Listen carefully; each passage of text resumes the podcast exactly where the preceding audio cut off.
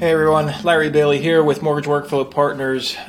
Sure as the sun will come up every day somewhere in the world, ICE Mortgage Technologies has released a critical patch 1 for the 22.2 release coming out this weekend. So when it rolls out this weekend, you're going to deal with a critical patch.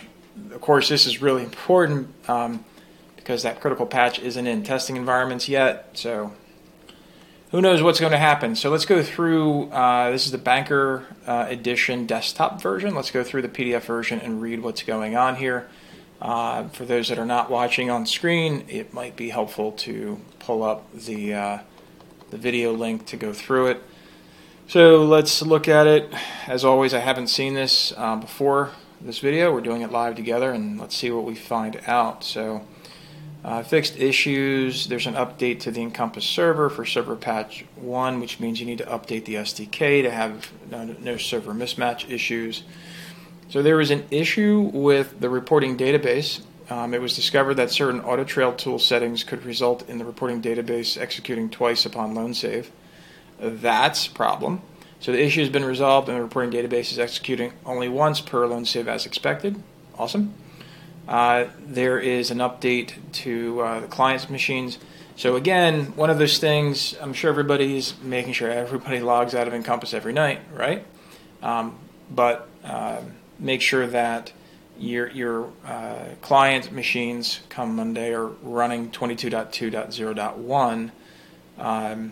And if you're a kind of company that has auto updates not enabled, and you may have to do this manually. That's what this is saying here, basically.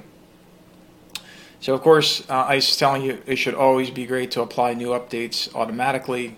In real life, it doesn't always work that way. So, again, make sure everybody's client machine is using 22.2.0.1. An issue was resolved in the payment schedule calculations for some simple interest loans, so that's been addressed. This comes up a lot with regards to the 365/365 for number of days. Check with your compliance team. Make sure you've got the correct number of days per loan type, especially if you've got any unique programs.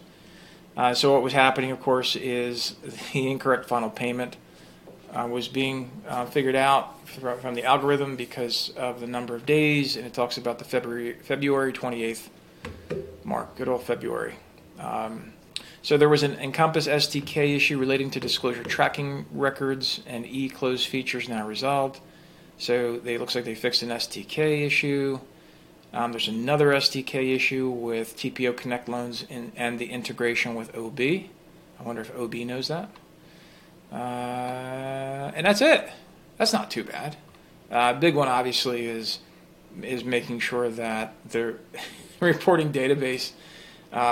That's a big one. That would have made everybody's ticketing systems blow up. So that's it. As always, thanks for watching along. And as more updates come out, we will keep you updated as best as possible. Anything that Mortgage Workflow Partners can do for you, please give us a call, 888-521.